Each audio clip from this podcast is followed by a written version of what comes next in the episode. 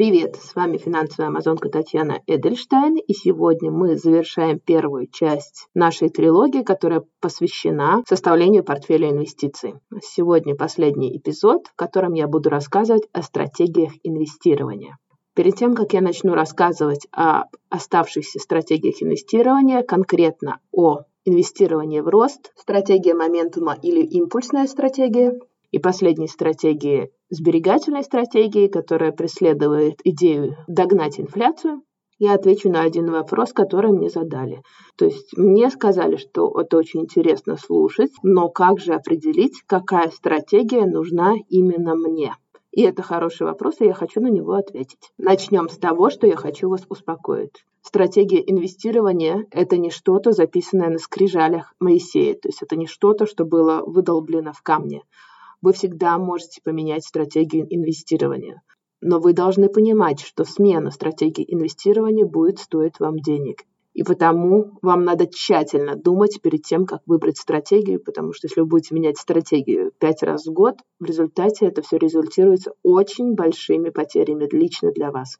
Что влияет на стратегию инвестирования, ее выбор и как вообще ее выбрать? Прежде чем вы начнете вообще думать об инвестиционной стратегии, важно понять о себе некую базовую информацию, которая будет включать в себе информацию о вашем финансовом положении. То есть вы должны себе задать вопрос, где вы находитесь финансово, сколько у вас денег на прожиточный минимум, какие у вас расходы, какие у вас долги, сколько вы можете себе позволить инвестировать. Помните, я рассказывала о том, что нет смысла начинать инвестировать, если у вас есть токсичные долги. И действительно это так. То есть вы должны понять, где вы находитесь финансово, какие ваши обязательства, какие ваши доходы, какие ваши расходы. Об этом я рассказываю в первых выпусках финансовой Амазонки. Следующее, вы должны поставить свои инвестиционные цели. Как вы можете поставить свои инвестиционные цели? Как понять, какая у меня вообще инвестиционная цель? Пример инвестиционной цели может быть, например, собрать денег через 10 лет на обучение моего ребенка в частном университете. Или ранний выход на пенсию. Или досрочная выплата вашей ипотеки. Это примеры долгосрочных инвестиционных целей. И все же, как поставить себе эту инвестиционную цель? Об этом я тоже сделала специальный выпуск. Постановка ваших инвестиционных целей ничем не отличается от постановки ваших целей в жизни. И об этом есть тоже один из первых выпусков финансовой амазонки, где я рассказываю об науке постановки целей. Если кратко, я советую вам использовать подход, который называется SMART цели. То значит аббревиатура SMART. S specific, то есть ваша цель должна быть конкретной. M measurable. Вы должны иметь возможность оценить свою цель. То есть она должна быть достижимой и подлежащей оценке. И я говорю здесь о физической оценке. Денежные знаки или определенные какие-то зарубки, которые вы можете реально оценить достижение той или иной цели. A achievable. Есть смысл ставить только те цели, которые вы можете достичь. Цель «Мир во всем мире», но она мало достижима. R relevant. Relevant значит, что вы должны ставить те цели, которые значат что-то в вашей жизни и которые реалистичны. То есть нет смысла ставить такие цели, которые как бы плохо применимы к вашей жизни и которые мало реалистичны. И Т, последняя буква аббревиатуры SMART, time-based или time-bound, по-разному их называют. Это значит, что ваши цели должны быть установлены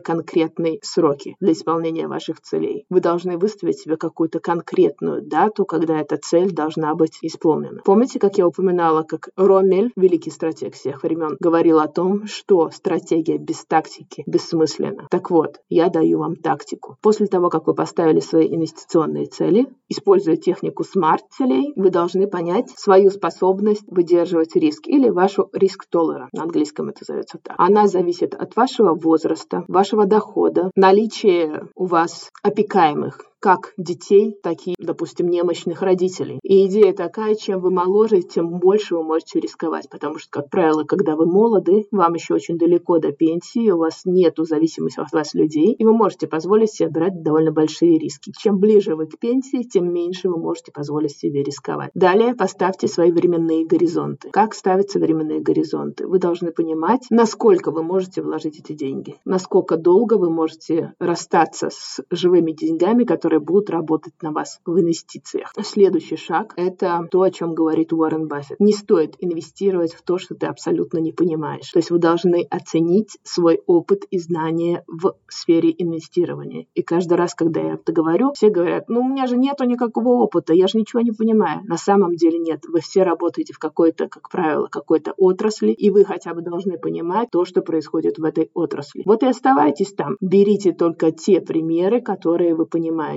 Не стоит слепо рисковать своими деньгами, если вы вкладываетесь в те активы, в те акции, например, компании, которые вы даже не понимаете. Не стоит вкладываться в Теслу или гидрогеновые двигатели, если вы не провели каких-то исследований на эту тему. То есть ваш опыт и ваши знания очень важны. Объединив все вышеназванные мной шаги, вы можете выбрать ту или иную стратегию инвестирования. Ну, а теперь вернемся к теме стратегии инвестирования. Я обещала вам в прошлом подкасте рассказать о инвестировании в рост. На самом деле, три основные стратегии инвестирования, которые учат в любом учебнике, это те три стратегии, о которых мы уже, в принципе, начали говорить. Это стратегия стоимостного инвестирования или value investing. Следующее – это стратегия фиксированной доходности, портфеля фиксированной доходности или income investing. И последнее – это стратегия роста или growth investing. Она из этих стратегий является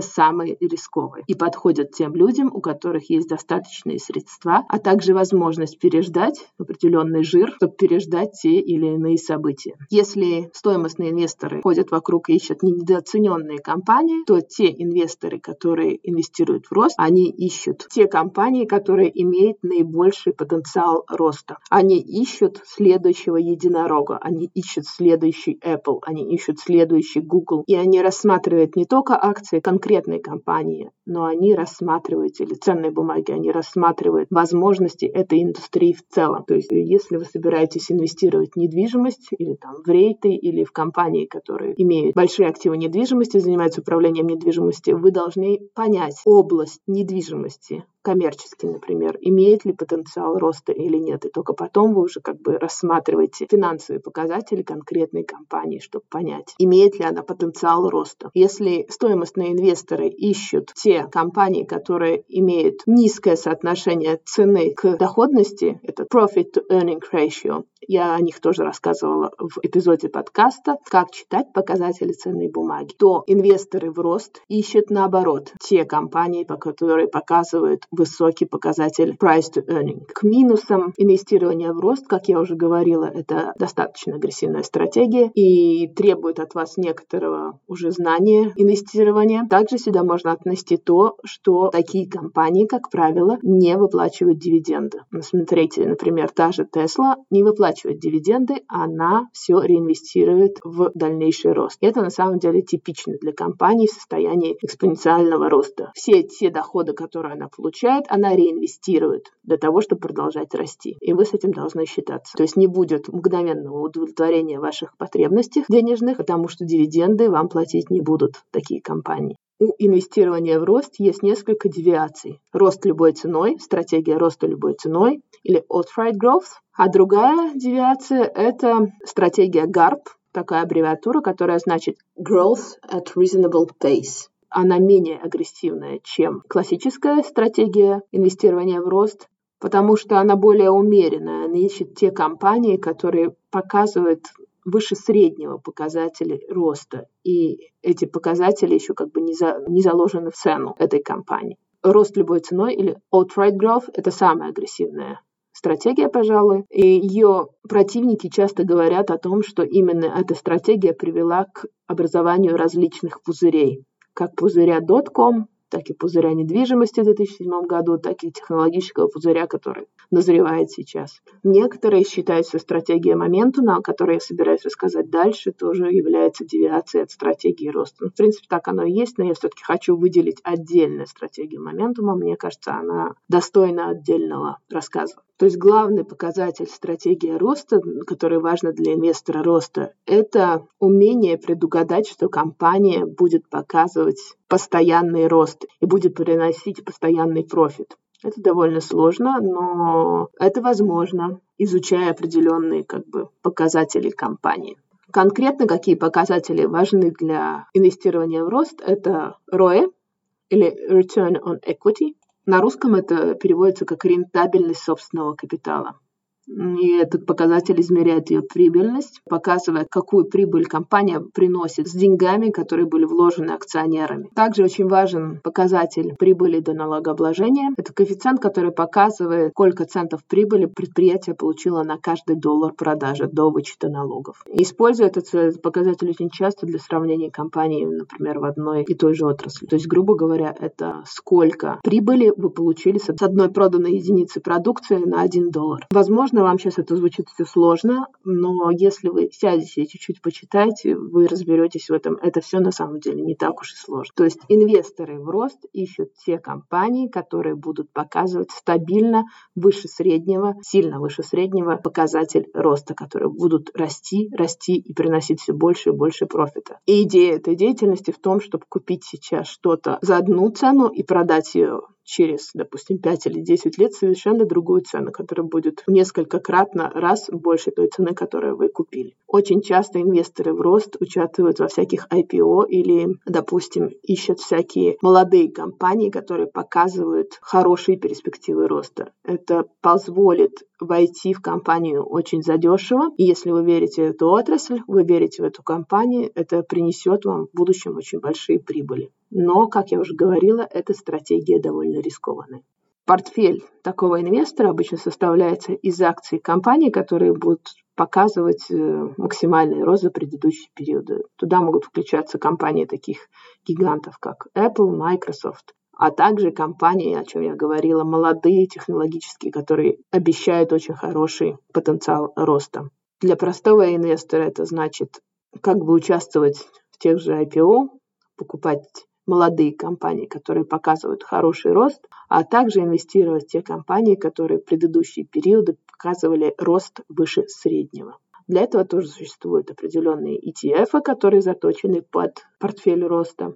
Или же люди совершают также прямые инвестиции, как об этом я уже говорила. Основным плюсом такой стратегии является то, что стратегия инвестирования в рост может вас вывести на очень и очень высокую доходность в кратные размеры. Минусы – это агрессивная стратегия, она требует от вас возможности высокой степени толерантности к риску, то есть возможности рисковать. То, что гораздо проще предсказать те индустрии, которые будут работать с плюсом, чем выбрать конкретные компании, которые будут работать с плюсом. То есть вы можете сказать, что да, будет водородные двигатели будут развиваться, но как поставить им на ту компанию, которая будет как бы показывать наибольший рост в этой отрасли. Это уже сложнее. Теперь я хочу поговорить о стратегии моментума или momentum investing. Итак, стратегия моментума. Стратегию моментума можно охарактеризовать как игру на стадном поведении. И вы в этом стаде должны быть вожаком. Но если не вожаком, то хотя бы альфой. Эта стратегия рисковая, и при этом она краткосрочная, как правило.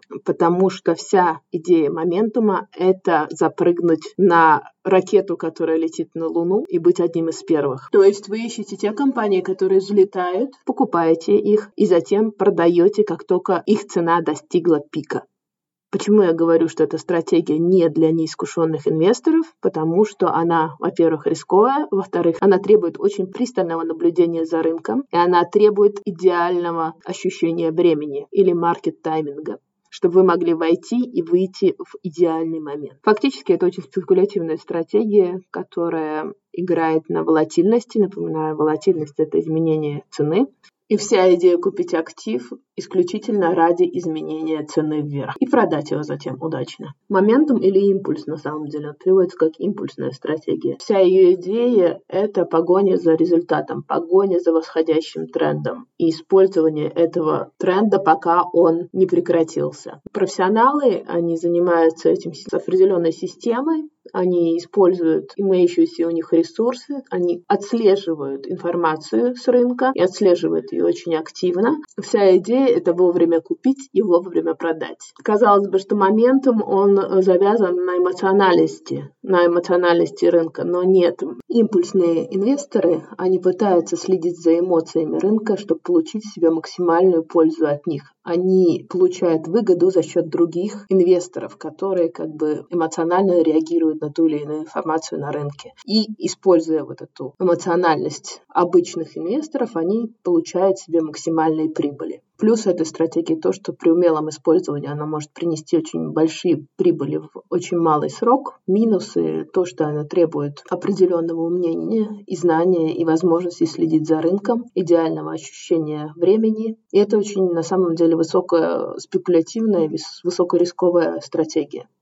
Ну и последняя заключительная стратегия – это стратегия сохранения капитала наиболее консервативная из всех инвестиционных стратегий, и основной ее целью – это сохранить капитал и не допустить какие-то потери в портфеле, а также обогнать инфляцию. Она очень-очень малорисковая, практически безрисковая, назовем это так, но и при этом у нее, как вы понимаете, совершенно ничтожные доходности. Как я уже говорила, всегда есть прямая зависимость между уровнем риска и доходностью, инструмента.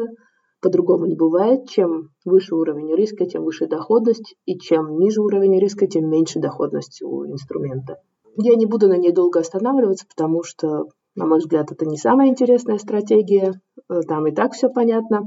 Используя такую стратегию, обычно люди вкладывают на срочные депозиты, они вкладываются в государственные облигации, они вкладываются в облигации муниципальных компаний, они вкладываются в депозитные сертификаты, тибилы и прочие бумаги, которые очень и очень малорисковые. Существуют также ETF, которые привязаны к таким бумагам.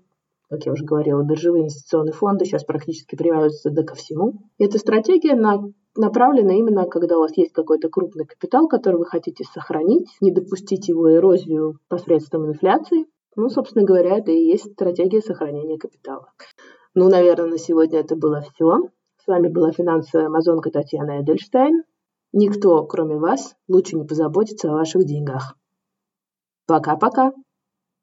Наш юрист просил сказать, эта серия подкастов записана исключительно в образовательных и информационных целях. В рамках серии подкастов я не предоставляю финансовые консультации. Соответственно, не принимая во внимание ваши цели, финансовые ситуации, ваши потребности, знания или опыт любые упоминания какого-либо конкретного финансового инструмента, продукта, услуги, провайдера услуг случайные и не несут оценочных суждений или побуждения к какому-либо действию. Пожалуйста, ознакомьтесь с полным текстом дисклеймера на странице подкастов. thank you